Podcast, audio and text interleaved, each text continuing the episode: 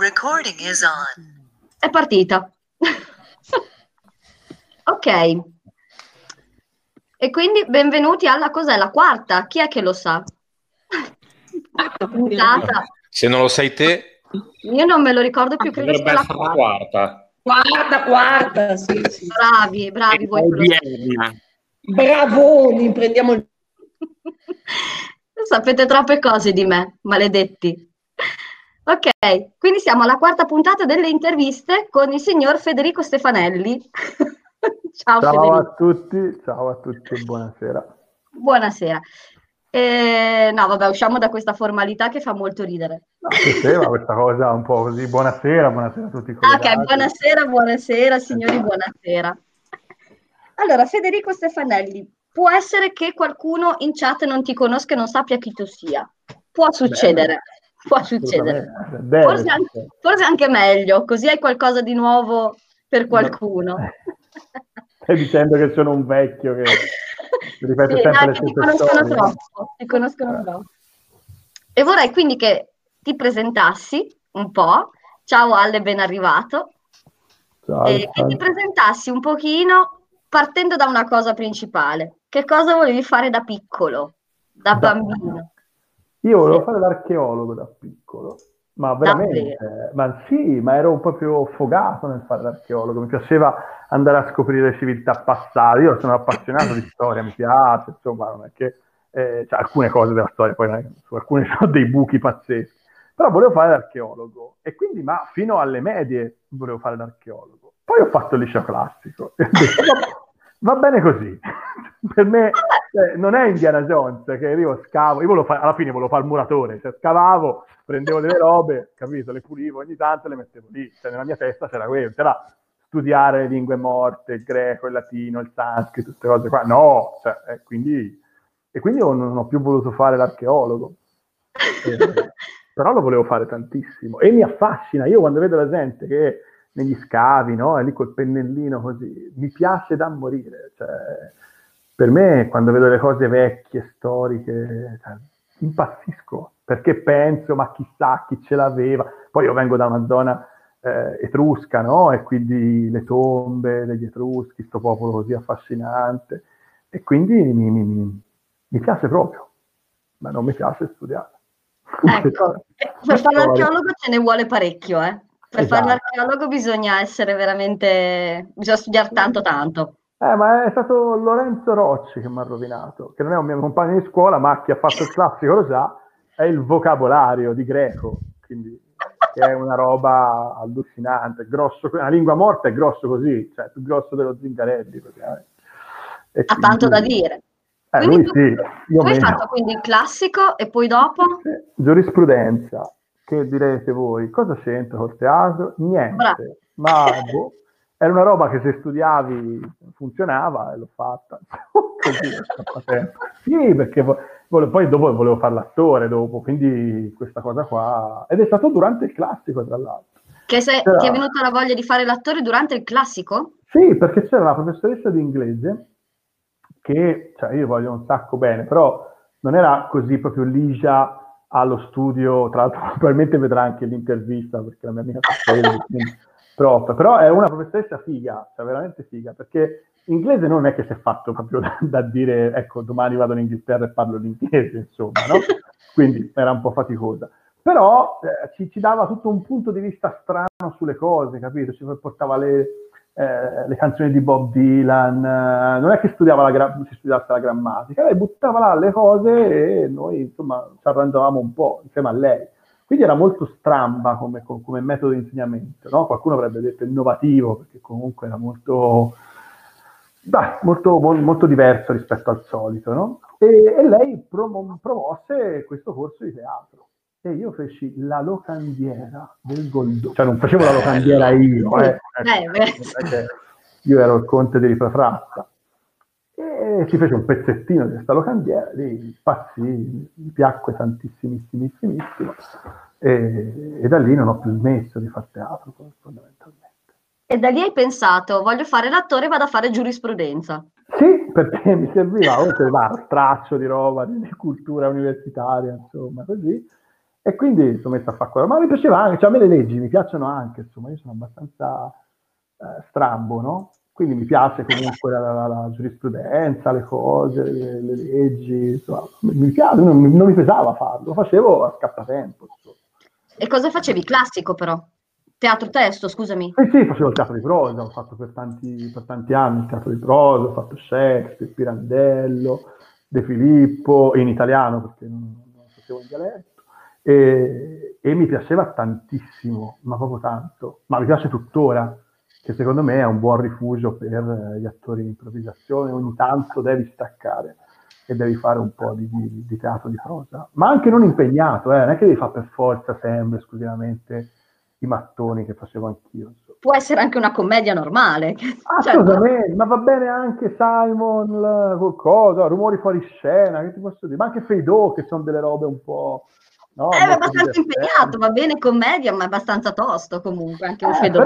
Però è quello, perché io sono d'accordo con coso lì, come si chiama, quello lì, oddio, quell'attore bravissimo, Servillo. Sì. Che parlava della difficoltà e della fatica che deve fare un attore in scena, no? E certo. Secondo me questa cosa qua è fondamentale, però si è persa questa cosa, cioè per me ogni tanto andarsi a riportare con qualcosa di molto difficile è un qualcosa che ti stimola anche laddove sei tranquillo, no? Io ti faccio una storia di improvvisazione, tendenzialmente sono tranquillo, cioè sì, sono un po' di stretta, però cioè, dopo 20 anni e fa una cosa alla fine dove andare a parare per accontentare il pubblico un po' lo sai, no? Sì. Quello però rischia di diventare un problema. Un problema. Una gabbia. Sì, la comfort zone, come dicono, no? Come fa figo ora. Sì, adesso è tutto... Però fa figo. Sì, a me alle comfort zone, queste cose qua. Però, ma l'improvvisazione quando l'hai incontrata? Come?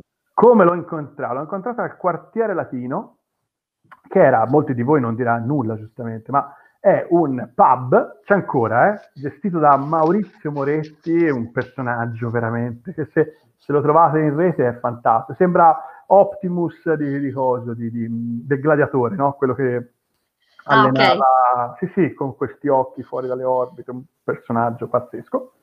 Lui era un barista di Follonica, paese mio natale, insomma, della Maremma, provincia di Grosseto, Toscana, Italia, quindi tanto per andare con Google Earth al contrario, e aveva aperto questo Quartiere Latino, che era veramente un buco, come si dice, no? Cioè piccolissimo, c'entravano 30 persone a sedere, si andava, si prendeva la birra, lui grandissimo appassionato di arte, prendeva e ci buttava sul palco i cabarettisti. All'epoca, ok, quando ci andava... 30 anni fa. Esatto, non c'era ancora Zelig, no? Che poi ha appiattito tutta questa roba tremenda. E quindi c'era ancora della gente che faceva cabaret in maniera molto diversa, perché poi alla fine Zelig ha portato un mainstream abbastanza forte, no? Per un determinato periodo di tempo.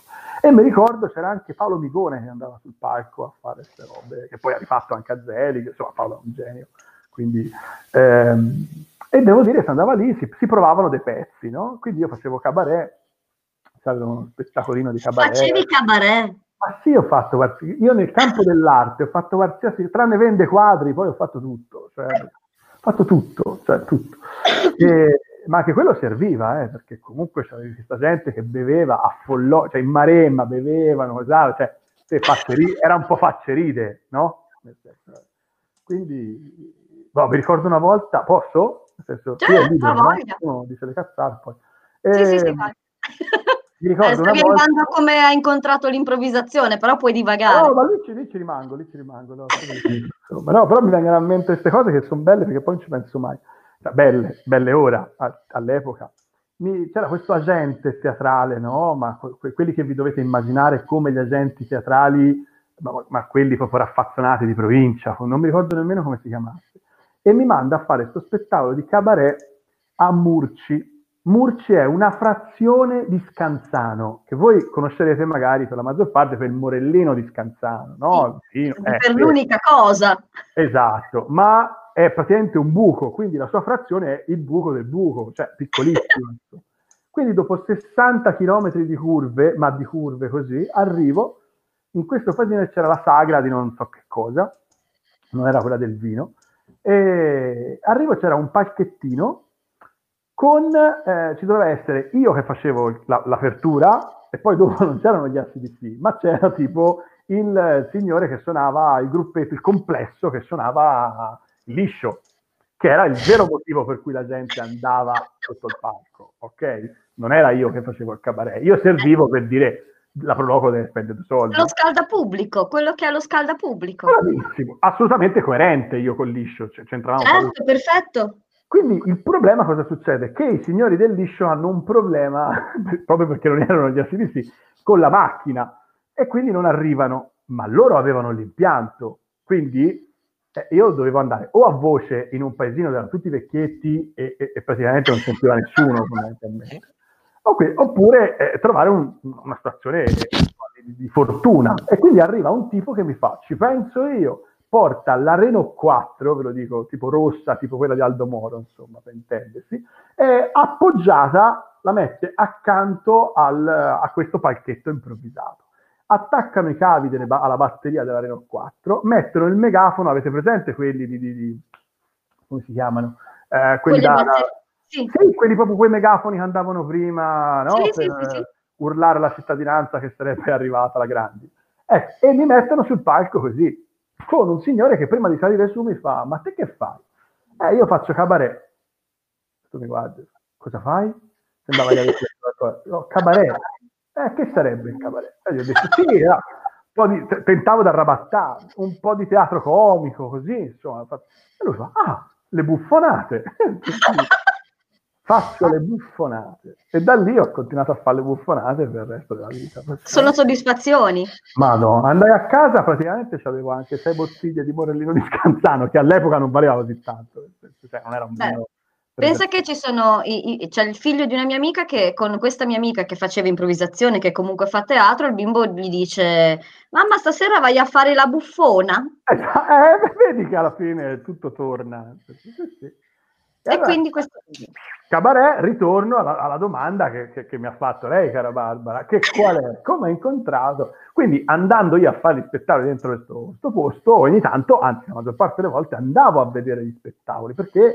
a Follonica non c'era il teatro, quindi o andavi o a Piombino o a Grosseto, ma insomma dovevi andare fuori la sera, insomma, non è che poi anche economicamente non è che era così vantaggioso, invece lì ti prendevi la birra e guardavi lo spettacolino che c'era, insomma a volte c'erano delle robe carine, altre volte meno carine. E una sera vedo sul palco Daniela Morozzi e Francesco Burroni con un clarinettista che fanno esercizi di stile. Quindi io rimango di disegni e caviglia, perché è uno spettacolo teatrale, cioè è una striscia di disegni e caviglia praticamente, prendendo spunto insomma dal famoso esercizio di stile, ma alla fine loro fecero 20 minuti di esercizi di stile improvvisati praticamente, quindi questa dinamica che era questo ragazzo che si presentava all'appuntamento in ritardo, lei diceva ma sei in ritardo, sono già alle 10:15, ti amo, questo era il testo dello spettacolo. E da lì poi facevo.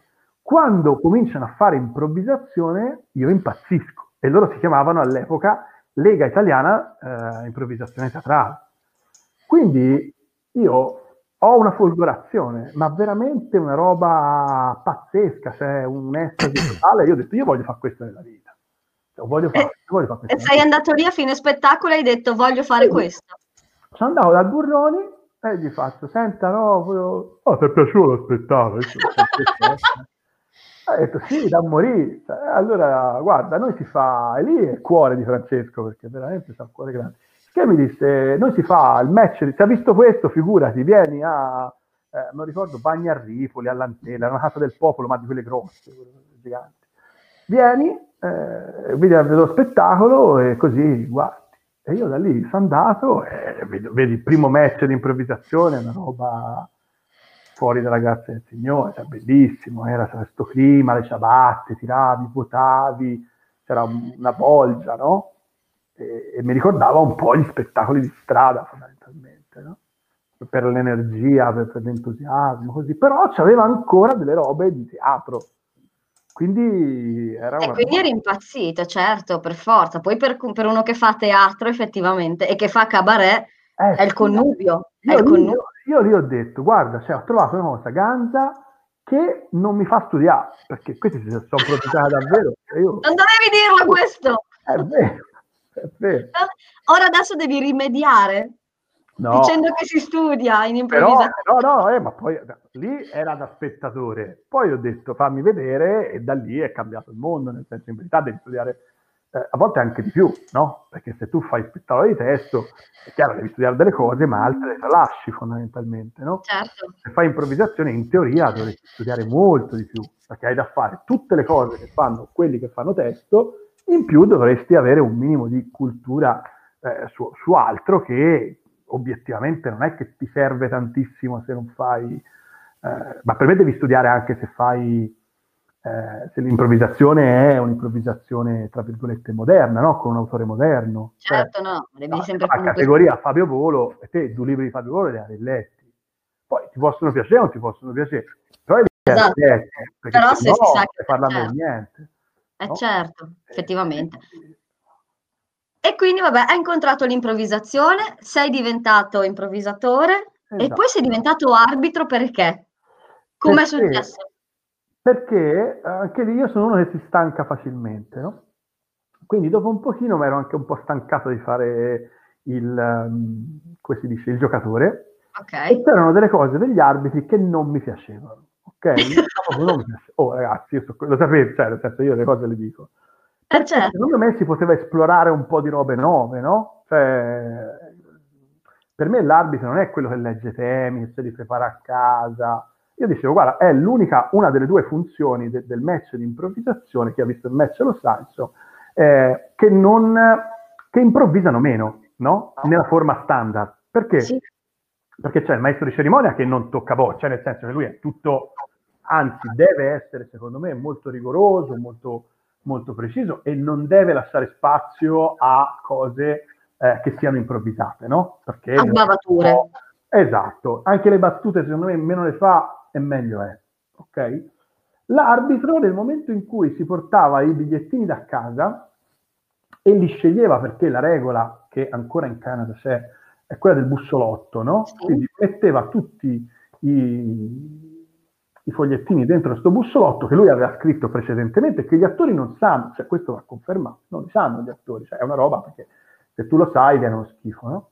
Quindi girava e poi estraeva a sorte, e quello che era quello che toccava, quindi non faceva nemmeno una regia, sì, dello spettacolo, perché se ti toccavano tre comparate, e tre comparate, sì, mettevi, no? Però a livello registico era una roba che per me era aberrante. Poi da attore le facevo, cioè non è che mi schifava farle, le facevo e cercavo di farle al meglio, però dicevo, ma cavolo, ma qui si potrebbe creare un coinvolgimento del pubblico un pochino più forte, si potrebbe creare un momento di spettacolo che secondo me va a innalzare lo spettacolo stesso, e in più gli dai un minimo di regia, che comunque è improvvisata, perché tu la fai durante. Al che sono stato il primo in Italia a mettere tutti i temi dati dal pubblico, no? Mentre prima c'era 1 o 2 temi che erano dati dal pubblico. E io ho deciso che non avrei più preso temi scritti da me. Uno perché, ragazzi, cioè... Che bello è quando non devi lavorare. No, esatto. No, in verità io ho dei tempi di lavoro molto intensi e molto ridotti, perché quando mi arrivano tutte le robe quando c'hai 300 biglietti che devi leggere così velocemente e devi fare una cernita molto veloce, no? Sì. Però io veramente, chi dice ma te prendi tutti i temi dal pubblico, e quella serata lì se non viene il tema buono, allora, a parte che il tema buono lo trovi, ma poi, cioè, l'arbitro può metterci accanto la categoria, può metterci il tempo, cioè, fai una regia interna, no, dello spettacolo stesso. E poi, al limite, se non c'è proprio il titolo buono, dialoghi un po' col pubblico, improvvisi col pubblico, e infatti la maggior parte delle volte mi fanno, ma te non reciti mai? No, perché io invece sono un'ora e mezzo di così a far cretino, insomma, no? Però lo capisco, cioè, ma è da questo che poi, è dall'essere arbitro che poi hai pensato divento regista? È stato prima? Allora, com'è stato? Ma un po' per caso, devo essere sincero. Perché? Ti succede tutto per caso. Ma perché la vita è quello, la vita è quello che ti succede fra una botta di culo e un'altra, cioè basta vederle, no? Quindi no, esatto. Non è che... no, quando facevo, perché tutto è legato, pensa te, quando facevo il corso di teatro, quello della Locandiera, per intenderci, okay. Okay, c'era un'altra scuola, io facevo il classico, sotto di noi c'era il professionale, no? Lipsia, insomma, sì, no? Sì, sì. Meccanico, qualcosa del genere. E il corso di teatro lo facevamo insieme, quindi c'erano alcuni che recitavano, altre persone che invece facevano la parte tecnica, quindi perché in uno spettacolo teatrale c'è anche tutta la parte tecnica, no? Quindi c'era chi faceva le riprese, chi faceva il lusciaio, come si dice in teatro, insomma, queste cose qua, il tecnico del suono, insomma, quindi si permetteva a tutti di stare in teatro a 360 gradi, che secondo me farebbe bene a tanti, no? Nel senso che tanti attori dovrebbero scendere dal palco, andare dietro la console e vedere come si muovono le luci, come si puntano le luci, a quel punto capirebbero meglio anche dove cazzo sta sul palco. Ma secondo me sarebbe utile anche per gli allievi, anche quando, almeno io ad esempio quando facevo piccolo excursus, quando facevo servizio, quando faccio servizio ai match, ma quando ho iniziato a fare servizio ai match andavo a fare anche sulla regia luci, a parte che mi divertivo come una pazza.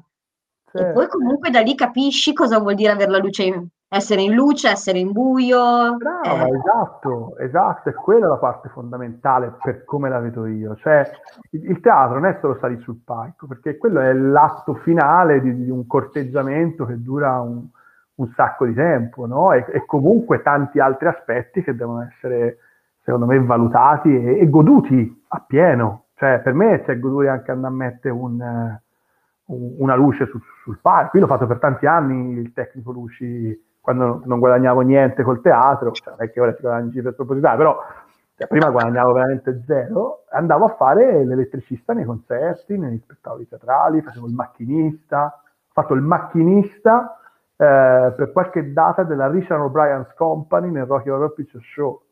E il macchinista è quello che monta le scenografie, però...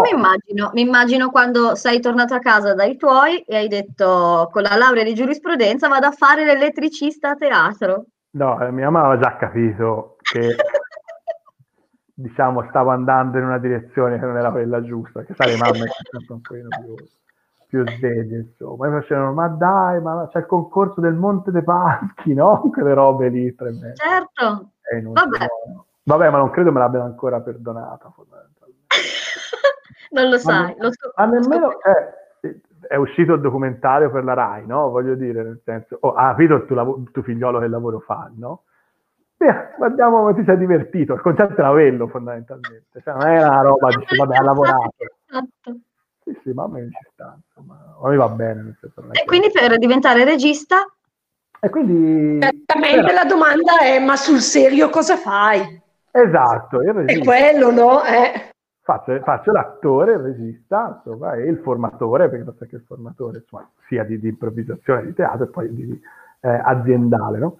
Ma legato ai temi, chiaramente, prendendo spunto da quello che è la comunicazione in teatro, fondamentalmente.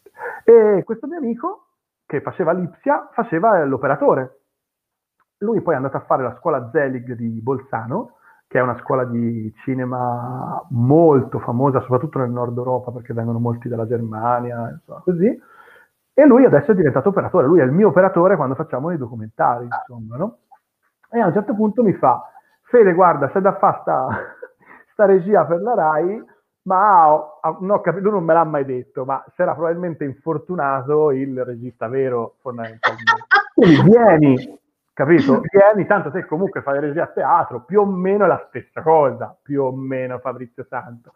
Ok, io mi ritrovo al Teatro Comunale di Bolzano con il Faust in tedesco in scena, ok? Mamma mia, che pesantezza! Che pesantezza in tedesco però, e io il tedesco non lo so. 7 operatori, il traduttore accanto, e io che dicevo, la 2, vai, poi stringi ora, cosa succede? E lui, quell'altro mi faceva, adesso entra lui, che, ok, e facevo così. Quindi ho fatto una semi-regia in diretta, praticamente, è andata bene, ci abbiamo preso gusto, e da lì abbiamo cominciato a lavorarci, insomma. Poi pian piano fai prodotti, alcuni vengono bene, altri, insomma, Ma altrimenti, ma vabbè, ma no, succede. Altri, cioè, ma guarda che se guardo le cose che ho fatto prima, cioè, alcune cagate ho fatto. Io sono andata a cercare un attimo, ti dico questa cosa di oggi perché non l'ho mai fatto. Ho detto, aspetta che vado a vedere Stefanelli Federico, cosa c'è su YouTube. Ok. Sì. E mi è uscito un documentario, sì? Sui Medici. Sulla famiglia dei Medici? Sì, è un documentario. Però trattato come il padrino. Cioè, l'inglese parlato è parlato come se fosse siciliani, è incredibile. Allora, cioè, il narratore parla in un inglese con cadenza siciliana. Allora, vuoi sapere quella produzione lì, altra botta di culo della mia vita? Io facevo gli spettacoli medievali, facevo i combattimenti medievali, no? Poi l'avevo praticamente rigirati e riregiati, tra virgolette, con una parte molto comica. Quindi eravamo molto bravi nelle spade infuocate, queste cose qua, e più ci mettevamo una parte comica teatrale. Eravamo a Offagna, provincia di Ancona, una festa medievale molto famosa all'epoca, e io avevo appena finito di fare lo spettacolo, dice al pubblico, arriva un inglese, ok, pantaloncini corti, maglietta a maniche corte, quarantino più o meno, 45, così, bicchiere di birra in mano, che mi fa, tu molto bravo, vuoi fare un film con me? E io, certo, tesoro, sì, vai, vabbè, dai che si beve insieme. Arriva una signora italiana, viene, no, guarda, è la segretaria di produzione del film, stiamo vedendo le location così, lui si è innamorato di te artisticamente, e gli piace tanto, dovresti fare Cosimo I dei Medici, in un film che non andrà in Italia, ma andrà tipo in America, così. E con la BBC l'ho fatto, nel senso, e quindi è stata questa roba qua, sì, siamo andati a Londra a girare, è stato divertente, è stato... No, immagino che tu ti sia divertito, però effettivamente mi ha fatto ridere perché è stato ripreso come se fosse il padrino, cioè a Firenze... ma perché poi tra l'altro per risparmiare è tutto girato, quella docufilm lì è girato tutto ad Ancona, perché a Spagna, quelle zone lì, veramente le Marche, perché le Marche se le guardi da un punto, sembra la Toscana fondamentalmente, quindi siccome costava tanto girare in Toscana, giravano le Marche e le scene quelle di belle aperte così le giravano a Firenze, così con pochi giorni di riprese facevi tutto.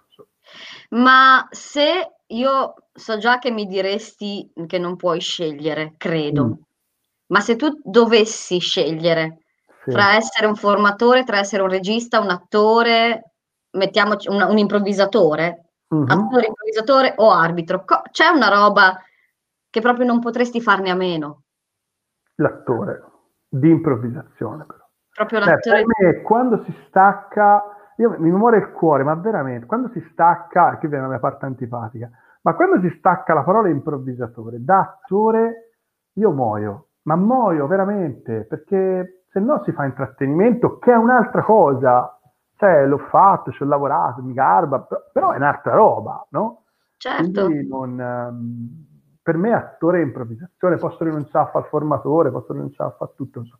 E chiaramente la regia non puoi rinunciare a farla, perché quando noi si dice agli allievi, no? Perché il bello dell'improvvisazione è che sei attore, autore e regista.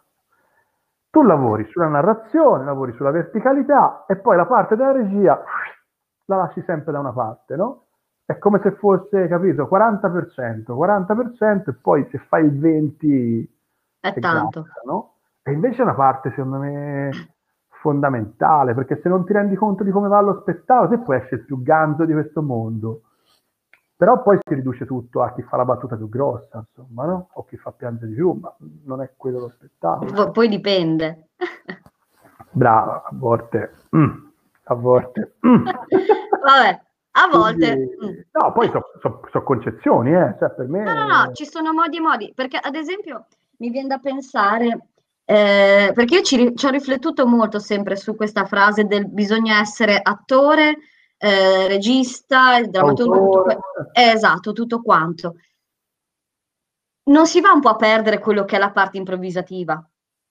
No, perché te respiri e mangi nello stesso momento. Cioè, è chiaro che... Perché non si fa passare come l'improvvisazione è una cosa semplice, no? E in verità... Se te guardi i piani di lettura, l'improvvisazione è una roba semplice. Te ragazzi, quando hai ascoltato quell'altro, gli appoggiava un po' l'idea. E ha fatto due scorregge sotto l'ascelle, cioè alla fine l'ha fatta la cosa, no? Cioè, volendola proprio banalizzare tutta. Invece in verità non è semplice, è difficile. Cioè, te nello stesso tempo devi sapere come, cosa dire, come dirlo e anche quando dirlo. Perché se non c'hai quella roba lì in testa, ed è chiaro che ti viene... non è una roba che viene naturale, no? Cioè, è una roba che apprendi piano piano. E quando fai uno spettacolo di improvvisazione... Quando finisci se la butta via. Ah, certo. Io parlo poco quando faccio l'arbitro, poi quando si fa le longhe, queste cose qua, per caso di Dio, cioè, chiacchierano anche parecchio, fondamentalmente. Non è che... Io credo che il tuo modo di arbitrare però un po' sia cambiato. Un tempo parlavi molto di più e adesso invece mi ricordo che tipo il mio primo match prof l'ho fatto secondo me proprio con te, su a Brescia peraltro, che non ero neanche prof. Il primo intendo, e mi ricordo che lì avevi parlato un parecchio, ma nel giro di poco tempo hai cambiato perché sono migliorati i match, cioè, no, è vero, cioè, il ruolo dell'arbitro è funzionale all'andamento dello spettacolo, no? Quindi se va un po' giù cerco di tirare su. Poi lo so che c'è l'attore che mi fa no, mi sono ghiacciato perché hai parlato troppo, io invece dopo 8 minuti che te chiacchieri io devo essere boom subito, no? E partire subito, cioè, quindi alla fine io occupo un minuto e mezzo, no? Che a volte può sembrare tanto, altre volte può sembrare poco. In verità i match, ma in generale gli spettacoli di improvvisazione in Italia sono migliorati tantissimo. Anche secondo me sono migliorati molti. C'è molto più studio, c'è molto più attenzione. Poi è chiaro che sono anche diventati più numerosi. E infatti stavo per dire questo, secondo me la concorrenza ha migliorato la qualità. E poi ci sono anche delle belle puttanate in giro, cioè, nel senso, c'è della roba, ragazzi, non si può guardare. No, è vero, cioè c'è della roba, bisognerebbe qualcuno che dice, vada, oh, da amico, ti dico. No, uno fa, un'altra roba. Cioè, perché non veniva mal di niente se una cosa non ti viene, Cioè, no, è su quelle robe...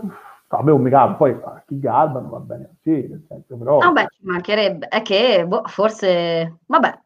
C'è gente che diversa, cioè, voglio dire, a tutti può garbare una cosa diversa, fondamentalmente, no?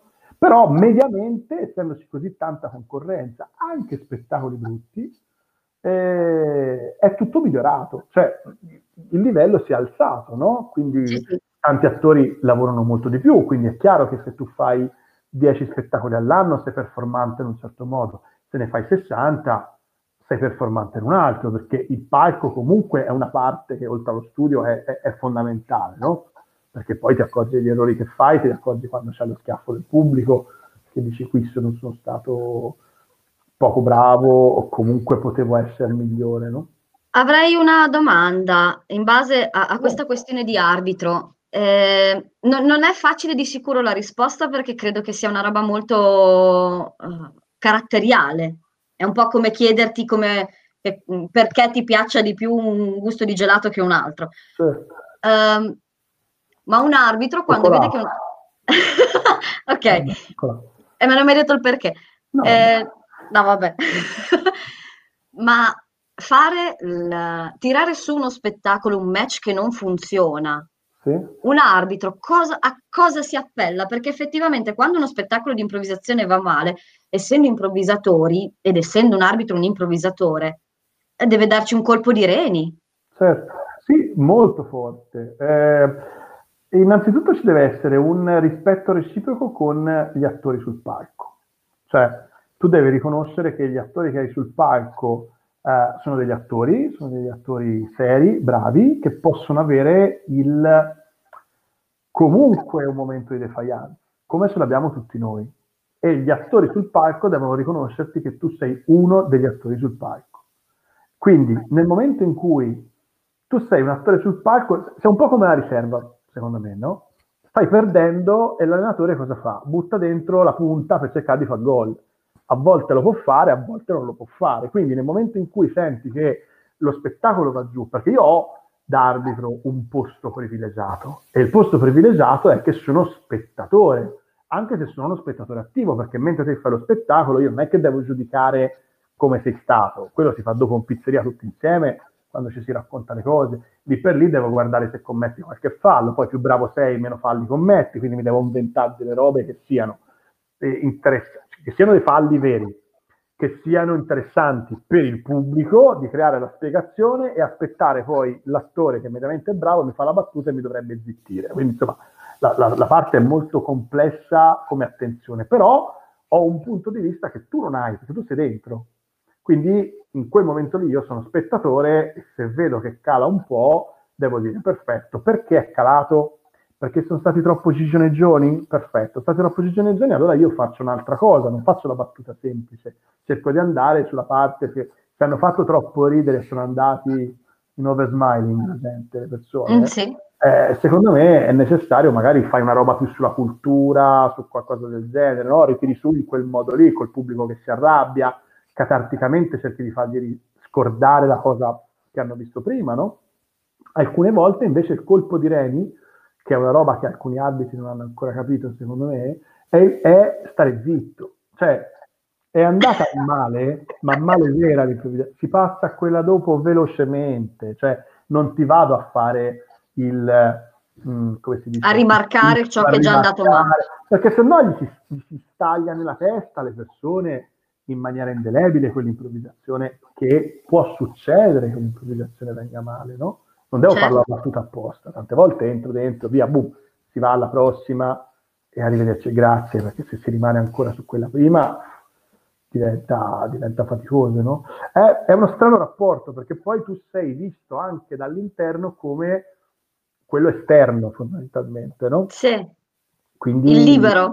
Questa roba qua deve essere percepita, per questo ti dico ci vuole rispetto da entrambe le parti, da parte dell'arbitro verso gli attori che sono lì, che insomma, comunque si fanno un cesto, e anche da parte degli attori ti dire, vabbè, questo qua attacca e stacca velocemente, no?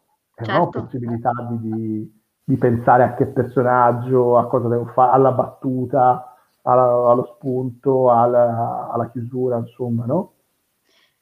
Io voglio solo ricordare agli altri presenti, perché magari qualcuno lo sa, potete intervenire quando volete, cioè se avete una domanda, cioè tirate su la manina, intervenite, aprite il microfono, intervenite pure sereni. La mia prossima domanda rimane sempre un po' sull'arbitraggio, perché per me la figura dell'arbitro è la più complessa, perché secondo me nel match è proprio la più complessa. E, al di là dell'essere, perché per essere arbitro devi essere improvvisatore, sì, ma devi avere anche la capacità, sì. Lo dico, scusate, sì.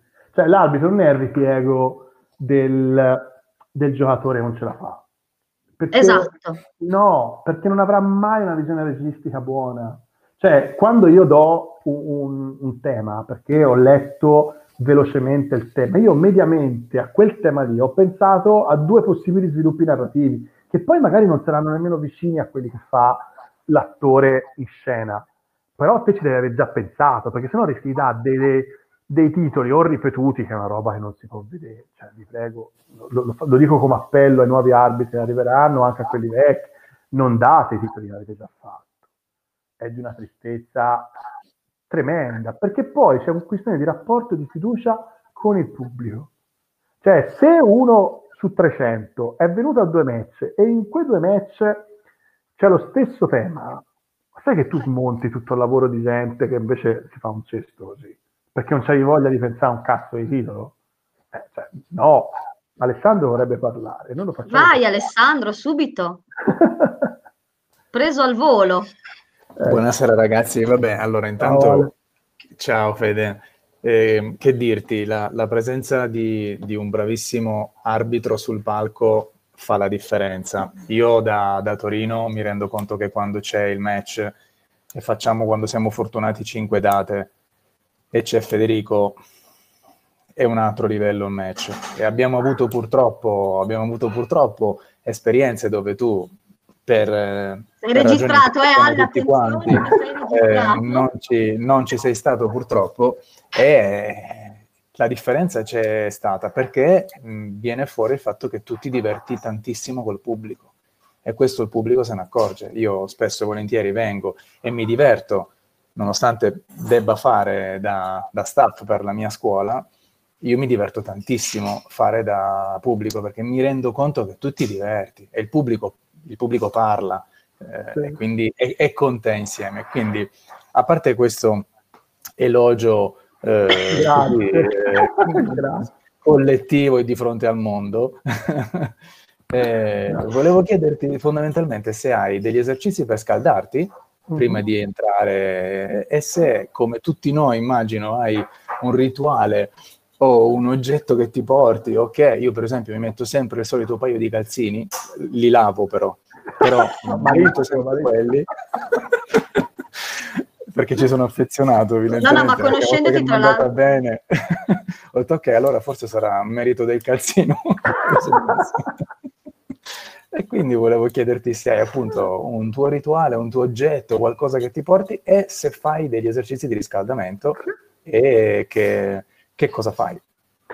Ok, io sì, ho il mio rituale, che è un rituale che è anche un po' riscaldamento, che serve per il riscaldamento. Allora, innanzitutto io non preparo mai le cose prima, cioè le categorie prima, ok? Cerco sempre di arrivare lì e farle sul momento, quando ho visto gli attori, chi c'è, chi non c'è, ma anche il clima che si crea, no? Se c'è un clima più freddo, perché a volte non è che conosco tutti, cioè a volte c'è anche gente nuova che arriva, o ti capita di fare anche degli arbitraggi a gente che non conosci, quindi non sai come improvviseranno, o non sai anche come è quella serata lì, perché quella serata lì magari è una serata in cui, ecco, questo c'è degli attori improvvisatori. L'altra volta mi avevano chiesto, per una roba che doveva fare un nostro collega improvvisatore, no? Di dire i tre attori più bravi secondo me di improvvisazione, no?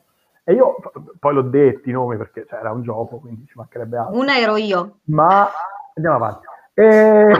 Cristian, quanto ci facciamo pagare per star zitti noi? Esatto. Li sappiamo.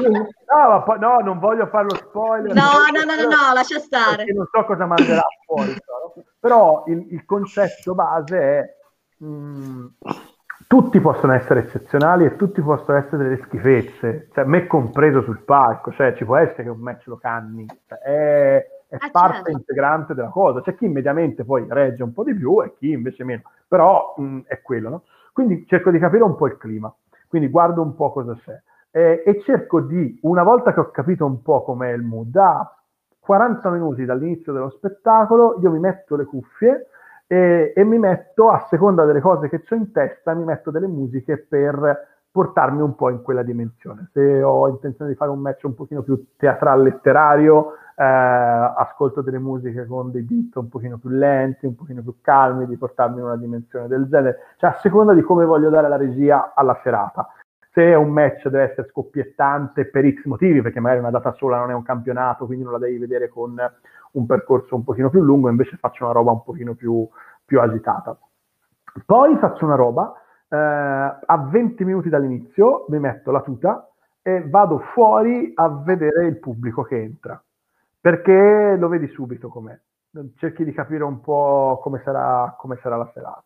Torno dentro e mi faccio la lista, diciamo così, delle categorie che vorrei mettere la sera. Mediamente su un match, considerate che io le libere le do poco, perché non lo so, nel senso che sono io che non mi fanno proprio impazzire le libere, quindi è un mio difetto, questo dico alto, è un mio difetto, non è un pregio.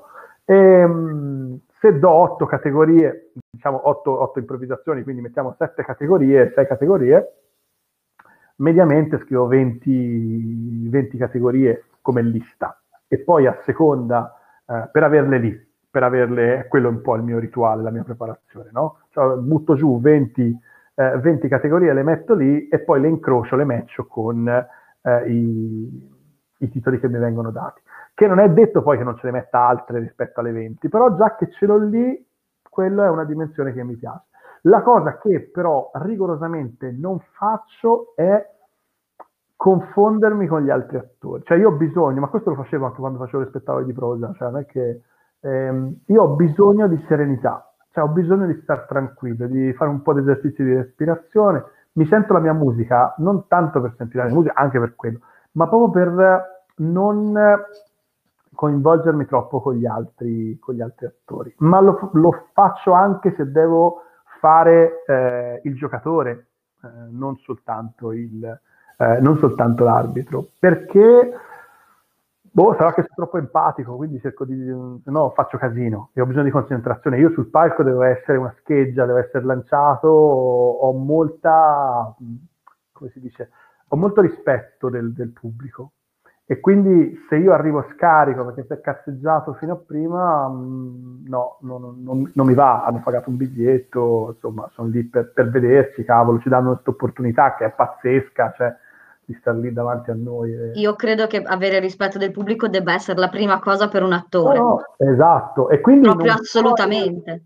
Non puoi arrivare troppo tardi. Se ci hai fatto caso, quando vengo a Torino arrivo tipo alle 4:30, alle 5, ma perché sono paranoico, no? E parte da quello, cioè arriva parecchio prima, è come il giocatore, se non va a sentire come il campo, ma che roba avevo fatto prima? Se arrivi 10 minuti prima, sì, lo fai di mestiere, però, cioè io anche se arrivo 5 minuti prima, il match lo porto a casa uguale, ma non è la stessa cosa emotivamente, ma penso che il pubblico poi lo senta, come ha detto te, no? Insomma, il pubblico poi sente, ci divertiamo, e deve essere bello per te. Cioè io il match è veramente una roba che ho scoperto, ma tutti gli spettacoli di improvvisazione, anche le altre format, così. Per me l'improvvisazione non si divide in forma, si divide in spettacoli belli e spettacoli brutti. No, ma io lo dico sempre, cioè, per me la concorrenza non è un problema, la concorrenza, il problema è la concorrenza brutta, no? È gli spettacoli raffazzonati, quella roba lì che mi fa... E ti va il sangue al cervello a te. Manda fuori di testa, no, ti giuro che è una roba che manda fuori di testa. C'è un'altra domanda, se per con Ale hai finito, Ale? Sì, Ale, sì, se questo un po'... Ok, allora c'è anche... Respirazione, soprattutto, respirazione. C'è anche Nicola. La respirazione sempre, bravo, bravo, sottolinealo. Sì, è fondamentale. Dicevi, Nico? Sì, io volevo fare una domanda, poi me ne è venuta in mente un'altra ascoltando la risposta che ha dato ad Alessandro, quindi faccio che farle tutte e due, poi scegli tu se rispondere a una, entrambe o nessuna. Vediamo. La domanda che mi portavo da casa già era, durante la fase di titoli tu spesso coinvolgi chi ha scritto il titolo. Sì. E mi chiedevo se ci fossero stati degli episodi significativi di figuracce o di situazioni particolari che si possono essere create in quel frangente. E questa è la seconda. E l'altra faccio che fartela così, se dovessi senza impegno e senza che nessuno si offenda stilare ad esempio la classifica dei 3 più bravi improvvisatori italiani. Così, ma un titolo puramente di chiacchiera, no? Uno è Alessandro Monti, uno è Nicola Vitale e l'altro è Barbara Buono. Basta, esatto, questi sono. Ok, ragazzi, io ho ottenuto quello che volevo sapere, tanto è registrato, quindi io vi saluto. Clippiamo e poi lo portiamo. Faccio come Conte, mi chiedo le domande e poi rispondo. No, i 3 non te le dirò mai, ma... Sul discorso della figuraccia, facendo gli scongiuri, mai, e considerate che io faccio tantissimi match, ma perché? Un po' sarà anche fortuna, no? Ho detto prima che la vita, insomma, è una botta di culo e un'altra, quindi non lo so. Però con le percentuali, perché io cerco sempre penso di avere un po' di sensibilità sul pubblico, non sensibilità nella vita perché sono una persona meno sensibile di questo mondo, però sul pubblico di avercela molta, quindi io so quando eventualmente posso spingere o non posso spingere, e la cosa che proprio secondo me per gli improvvisatori deve essere fondamentale quando dialogano col pubblico è innanzitutto evitare certi temi, ok? Perché chiaramente certi temi mettono a disagio, no? E sono divisivi. No, a me non mi sentirete mai fare una battuta politica se non è sovranazionale, ok? Quindi difficilmente farò delle battute del genere.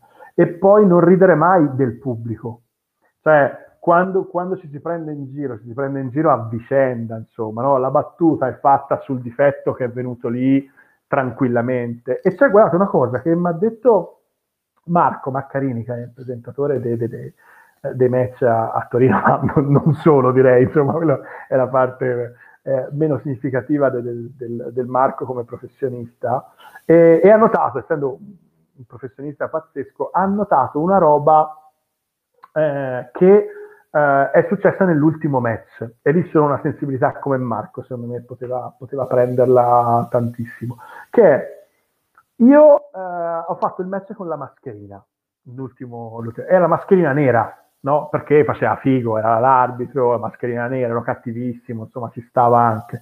Quindi le persone vedevano i miei occhi a fatica, perché chi è distante, insomma, vede i miei occhi, sentivano la mia voce, ma non vedevano il mio viso, non vedevano il sorriso, non vedevano... E più di una volta ho detto, oh, signora, sto scherzando, cioè quasi a voler far capire, stiamo giocando, no? Come a prevenire determinate cose che avrebbero potuto succedere, ma non sarebbero comunque successe. Ma l'ho detto più una volta in più rispetto a quello che faccio di consueto, no? Proprio perché mi mancava questo rapporto totale con il pubblico. Cioè io quando sono lì sto restando una parte, non sono così stronzo e non sono così intelligente, lì divento intelligente, sembro intelligente, no? Però... resto da una parte, perché sono un attore e quindi quella faccio. Mi sono scelto il mio personaggio, esatto, che è un personaggio cattivo, saccente, un po' paravento, no? Ha tantissimi difetti come personaggio, chiaramente estremizzati, perché in teatro io preferisco le cose estremizzate fondamentalmente, no? E quindi no, non mi è mai capitato, devo essere sincero, e abbiamo a volte parlato di temi pazzeschi, cioè, tipo la signora che diceva, capitata, no? Tipo, è qui da sola, signora? No? Sì, perché mio marito è morto un mese fa. Cioè, a quel punto non è che gli puoi dire meglio soli e mal accompagnati, no? Voglio dire, cioè, cerchi di risistemarlo, la metti sull'empatia e poi la porti da un'altra parte, no? E dico, va bene, signora, almeno stasera ci facciamo due risate, tiriamo su un po' il morale e chissà che non ci guardino da un'altra parte, fondamentalmente. Cioè, cerchi di risolvere, quando poi si è disteso l'animo, a quel punto fai una battuta piuttosto che un'altra, no? Però lì è la velocità di prendere una linea o di prenderne un'altra, no? Perché non è che la battuta sulla black humor, no? Che io adoro, perché mi piace da morire, quello non è il momento per farlo. È come fare del black humor durante uno spettacolo di Brignano, cioè che ci incartano? Nulla, no? Devi separarti, devi stare insieme a noi, cioè, e quindi è un po' quello, ecco, secondo me, anche capire dalla risposta, visto che l'improvvisatore dovrebbe essere un bravo ascoltatore prima che oratore. Ecco, partiamo da questa cosa, da questa parte qua, che era una delle domande da fare. L'empatia con il pubblico è una roba. Scusa Nicola se ti ho interrotto, ma dopo se vuoi riintervenire, che ne hai ancora. Volevo dire i tre attori più bravi di improvvisazione. Sei un pirla, Stefanelli, sei un pirla. E l'altro, ok, no? Quindi tutti sì, sì, chiarissimi. Okay. Deficiente. Comunque dal labiale si è letto che hai detto Marta Arnoldi, Alessandro Monti e Nicola Vitale, ma hai lasciato fuori, grazie. L'ho fatto apposta perché la padrona di casa, ho cercato di fare troppo il piacione. Vai. Esatto. No, dicevo, l'empatia con il pubblico è una cosa molto importante, come d'altra parte l'empatia con gli altri attori, come giustamente dicevi. Sì e no, con gli altri attori no. Beh, sì, no, intendo quello che crei prima, sai che sì, prima dicevi, vedo un attimo quello che c'è, tutto quanto. C'è un modo, che anche lì per me è sempre un po' un ce l'hai o non ce l'hai, ma un po' si può insegnare, un modo per essere più in empatia col pubblico, cioè capire quando è il momento di dire basta, quando è il momento di fare una battuta o di essere... l'ascolto è fondamentale. Guarda, il pubblico parla, Cioè, quando tu sei sul palco, per questo dico, l'attore di improvvisazione è difficilissimo da fare se lo vuoi far bene. Poi Roberto, vengo alla domanda, perché ho visto che ha alzato la mano Roberto. Ottimo. Lui non può parlare, no? Non può dire le parole, tranne quando ci parlo io così direttamente, ma quando tu stai facendo la scena, quando il pubblico ride, lo vuoi lasciar ridere? Se fa l'applauso, io una roba che non sopporto, ma veramente mi manda fuori di testa. Quando il pubblico applaude, si lascia applaudire, non ci fai subito la battuta perché ce l'hai geniale dietro, che li fanno uscire i grilli dal capo in quel momento degli attori, no? Perché ce l'ho, bella, ecco, fai passare, e lì te lo insegna il teatro. Cioè, prova un regista e parte l'applauso e te ci bandi subito sopra la battuta, ma ti mangia con i panni tutto, ma anche il peggio regista di prosa ti dice che è una roba che non si fa. Ma perché? Perché è controproducente per l'attore stesso. In quel momento tu stai ascoltando il pubblico. Se il pubblico ride, lo senti che sta ridendo di una battuta piuttosto che di un'altra, di una situazione. Se non ride su una roba che te in testa ti faceva ridere quando l'hai pensata, vuol dire che sei un po' fuori strada. Aspetta, si è interrotta secondo me? No. No, che si è interrotta? Mi è sembrato che si fosse interrotta la registrazione, o qualcuno sta registrando anche al mio posto? No, c'è il rec, c'è il rec ancora. Va bene, scusami. No, figurati. E quindi è il momento in cui tu ascolti il pubblico in maniera pazzesca e da lì decidi anche dove andare. Io penso che l'attore di improvvisazione debba stare sempre un passettino davanti al pubblico, lo dico sempre quando insegno, no? Mai 10 passi, mai 15 passi, né al pari, perché sennò che biglietto hanno pagato, dietro certo. Vabbè, figuriamoci, non lo prendo nemmeno in considerazione, ma nemmeno troppo lontano dal pubblico, perché sennò il pubblico non ti segue, non ti capisce. È come se tu fossi un cane guida che gli indica la strada, fondamentalmente, no? Certo. Quindi l'ascolto e l'empatia la prendi con quello. Poi che con tutti gli attori di improvvisazione tu ci possa lavorare bene, ma non ci possa star bene, questo è un dato di fatto, nel senso che non certo. È che mi sono tutti simpatici. Ecco. C'aveva una domanda, dicevi Roberto, e poi Maffo. Maffo, Roberto e Maffo. Roberto.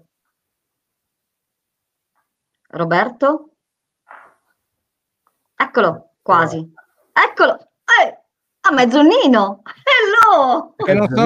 È che non sono capace a usare sta cazzo di cosa, volevo provare se funzionava. Ma era un mezzonino, surprise! Volevo capire quella questione dei tre... anche te. No, niente, stavo volevo solo rompere le balle, non ho nessuna domanda particolare. È il disturbatore, perché Rosico che hai chiamato lui, allora però vabbè, sono qui per disturbare. Sta per boicottare, vuole boicottare questa cosa. No, ma poi chiamerò anche lui, però. No, Zunino adesso l'hai detto, quindi io ti chiamerò. Temevo di romperti le palle, visto che l'hai detto, basta, fine. È ufficiale, allora ti posso chiamare. No, ti dico, stasera in teoria c'ho gli statuti per regolamento il terzo settore dell'associazione, quindi devo fare un'assemblea che... E io parlare di statuti e di bilanci mi viene il crampo allo stomaco, per cui non... quindi ho detto, per distrarmi, ho detto mi collego, anche se dovrei studiare, perché poi mi interrogano e io non so cosa dire. Ma visto mi interessa perché noi lo tirassimo su di morale, capite? Esatto. No, vabbè, però cosa provi quando capito? Sì, provo tantissimo, no? Ecco, questo è il mondo dell'improvvisazione che è il bello. E lui tra l'altro è uno di quelli più bravi, capite? Cioè, pensa come sono gli altri. Quindi, Roberto, vuoi i nomi che ha detto Stefanelli? In privato, dipende quanto li metti. Ti giro il mio IBAN. Ah, dipende quanto paghi, sono d'accordo. Sì. Va bene, no, ma non disturbo oltre, non avevo nessuna domanda intelligente da fare, volevo solo provare. Vabbè. Allora io ti contatto poi per un'intervista, Zunino, l'hai detto e sei registrato. Sì, ma io non ho da dire. C'è un cazzo da dire.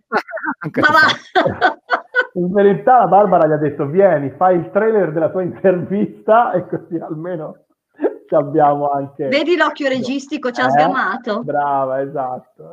Sono un genio del male. Bene, allora facciamo parlare Maffo. Maffo, esatto, ma sapete chi è Maffo ora a questo punto? Allora è Maffo. Io non chiedo che sono i tre migliori, Bravo, grazie Maffo, grazie. No, ti voglio dire una cosa, io vengo dal teatro dialettale, quindi vengo dal teatro sul testo e sono passato all'improvvisazione. Comunque io credo che molti improvvisatori, secondo me, fare il teatro su testo potrebbe servire tanto, perché io spesso vedo degli improvvisatori che si impallano sopra, non impostano la voce... sbagliano i tempi, e secondo me un po' di teatro classico gli serve anche tanto, secondo me. Sì, ma guarda, come dicevo prima, ma sono d'accordo. Tra l'altro il teatro dialettale, vabbè, da noi non usa, non ha quella potenza che ha da voi, perché il nostro dialetto, il dialetto toscano, è più un vernacolo, no? Quindi è molto meno sviluppato. Invece io, lavorando poi anche a Brescia, ma anche in Emilia Romagna, insomma, vedo che c'è un sacco di teatro dialettale che funziona, e funziona tantissimo, che ti dà un'energia pazzesca. E fondamentalmente, almeno per come la vedo io, sono pienamente d'accordo con te. Cioè, il teatro di prosa dà una verticalità che secondo me è complementare, no? E poi uno può partire dal teatro di prosa, andare verso l'improvvisazione, dall'improvvisazione può andare verso il teatro di prosa, ma quando si ha la percezione che siano due mondi diversi, due mondi completamente distaccati, per me questa roba qua è molto faticosa da digerire, fondamentalmente, no? E quindi uno nutre l'altro, poi, fondamentalmente. E quindi, ma anche vedersi anche un bel film, no? Cioè, per me l'improvvisatore dovrebbe vedere, e torniamo qui al concetto della regia,